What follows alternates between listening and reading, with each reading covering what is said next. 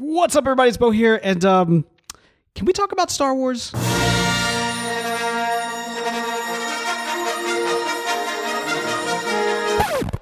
think George Lucas gonna sue somebody.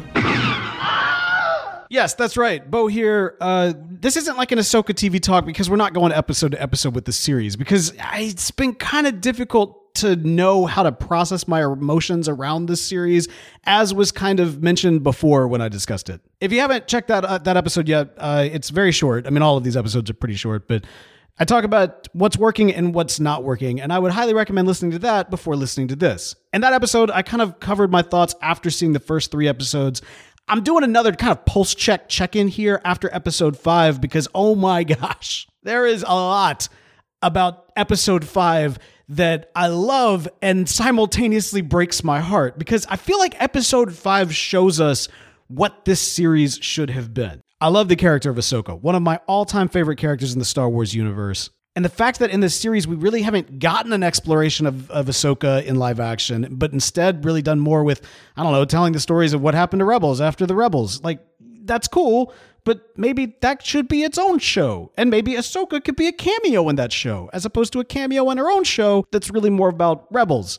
I feel like they're not giving this character enough to work with up until this episode 5. And episode 5 really does show us what the series could have slash should have been because in it we get Ahsoka confronted with the Force Ghost of Anakin Skywalker. I assume this is actually his Force Ghost that is reaching out to her. Whether or not this is happening in the world between worlds or if that's even just used as a bit of like this kind of spiritual force plane, who knows? The world between worlds is kind of a larger conversation. I'm not going to get into that right now, but I think the, what's important is that as he is training her and teaching her in this manner, we get flashbacks to their experiences together, or at least we get the kind of the setting of these flashbacks of their experiences together with them in the Clone Wars and her early on when she's first starting out, then her the Battle of Mandalore, and this this notion that Anakin post mortem, right? Like the quote quote unquote redeemed Anakin, the Anakin that dies defeating the Emperor, is not just a Force ghost who is kind of at peace with himself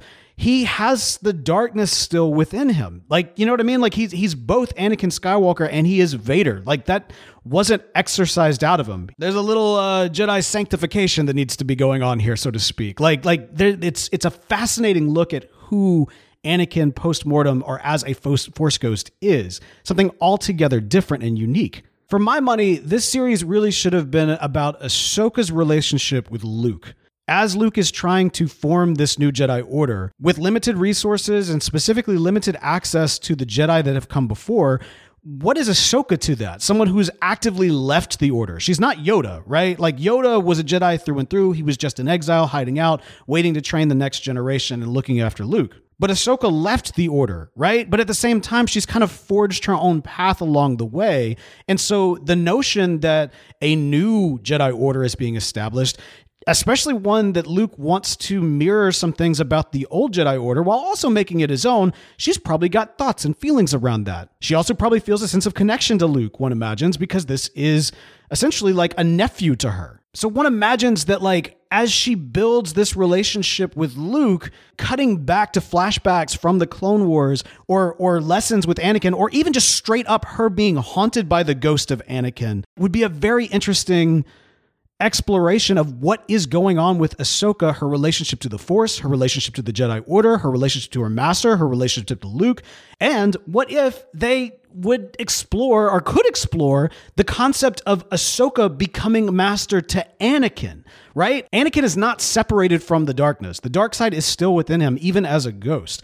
And so, in some form or fashion, he needs to go on a bit of a journey unto himself to really kind of purge the darkness from within him. So he's not just this constant, like, spirit that's tormented by the actions of his life before. She could become that master to him, and that would bring her full circle and give us this beautiful picture to explore who she was to people who are not familiar with her uh, animated series, while also canonizing a lot of what's happened in the animated series, and explore the character from ways we've never seen before. And that would have been a really awesome, you know, exploration of Ahsoka. And, you know, we would have gotten some Luke in there for some cameo roles as well, which would have been great. But I think the Ahsoka Anakin dynamic, that relationship, the Ahsoka Luke dynamic, that relationship, that's really what this series could have slash should have been. And I feel like in this episode in Shadow Warrior, we got that. We got a taste of what they could have done.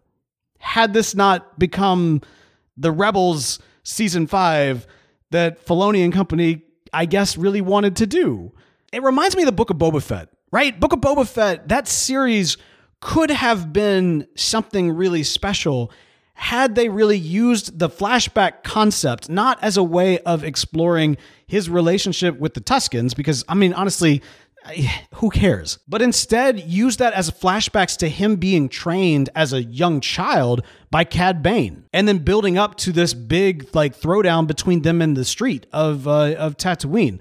I mean, you could still do kind of you know the whole gangster Godfather esque. I'm taking control of all the the regions and the whatever. I mean, like that's that's fine. That's that's a decent enough plot to kind of lay under things, but make it more character exploration of Boba Fett. What does this mean for this child who's coming up as a you know as a bounty hunter and really trying to find his own identity as the firstborn child of a slave army, right? Like you know, I've always thought that there's something very interesting about his ship being called the Slave One in kind of like a retcon kind of way, learning that literally he was the firstborn child of a slave army, army, right? Like he was quote unquote slave one from that standpoint. And so exploring that from his youth with the trauma of losing his dad, with being raised as, you know, by this, you know, cold-blooded killer in Cad Bane, then working for the very empire, you know, that is kind of responsible for all this in the first place. It just seems like if you're going to take Boba Fett from this one note kind of cool looking dude and you want to make him a little bit more heroic or a little bit more of an anti-hero or get inside of his head in terms of what's going on, that would have been the way to do it. But no, we didn't do that. We he he met some Tuskens and he made some friends. And see, he loves Tuskens. And so now now Boba Fett, I guess. And yet at the same time, in that series, we got an episode where Cad Bane shows up and they get a throwdown in the street, and you're like, oh my gosh, this would have been amazing had you set it up. And I feel like that's the problem with some of these Star Wars series right now. They've got so many good ideas that they even like put in the series, but it just shows you that the concept is not fully baked yet. You know what I mean? It's like, oh, you know, maybe pause on all of this stuff and really chase this one really cool idea, right?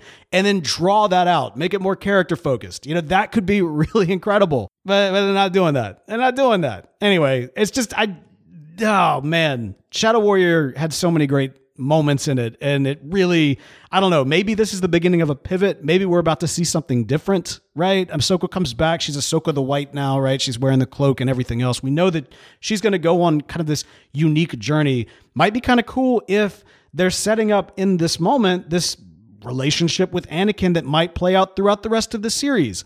I'm a little concerned that's probably not the case because I think that this was more of like a cameo that Hayden did, which, by the way, hats off to Hayden Christensen. It was really cool to see him in the Clone Wars. We never got a chance to see that, right? Like we saw the beginning of the Clone Wars, we saw the end of Clone Wars. We didn't get a chance to see Hayden like being Anakin during the Clone Wars, during the battle sequences, being this general. And you got to give hats off to the work that was done in the Clone Wars animated series because you can see how Hayden is actually kind of channeling the animated version of Anakin while still making it true to the character that he he helped craft. And with this beautiful blending, I think that really would have been fun to explore more. I've watched those scenes over and over and over again since the episode came out.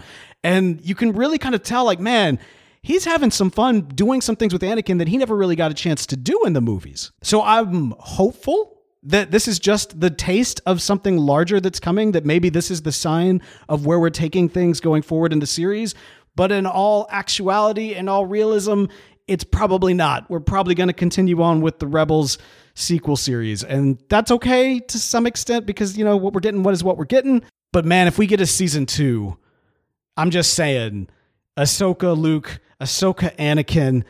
What an amazing gift of stories and character exploration that you can do here. And wouldn't that be really fun?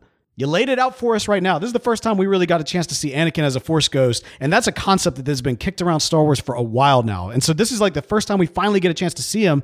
And what we see that he is Anakin. Like he is the pre Vader Anakin and like true to who that is in his Force spirit, so to speak. But Vader's not gone. Vader's still there. It's still tormenting him, as it should. And he's not ready to confront it. He's almost like trying to put it off and pretend like that's not part of him. Force Ghost Anakin has got issues. And how cool would it be if Ahsoka was the one to help him with his issues? Anyway, that's it. That's all I wanted to say. Wanted to kind of process those thoughts somewhere, and I thought, you know what, we'll do we'll do another. Can we talk about Ahsoka? And it, it's just going to work out. Will there be another one of these? I don't know. It just kind of depends on where the series goes. Uh, my guess is I'll have have some thoughts once it's all said and done. Love to hear your thoughts on the series. Be sure to let me know. You can follow me incognito on Instagram. That at the moment is really the only social media that I'm on. So if you are uh, interested in sharing your thoughts, feel free to DM me there. That's going to do it for me for today. But don't worry, I'll be back in a flash.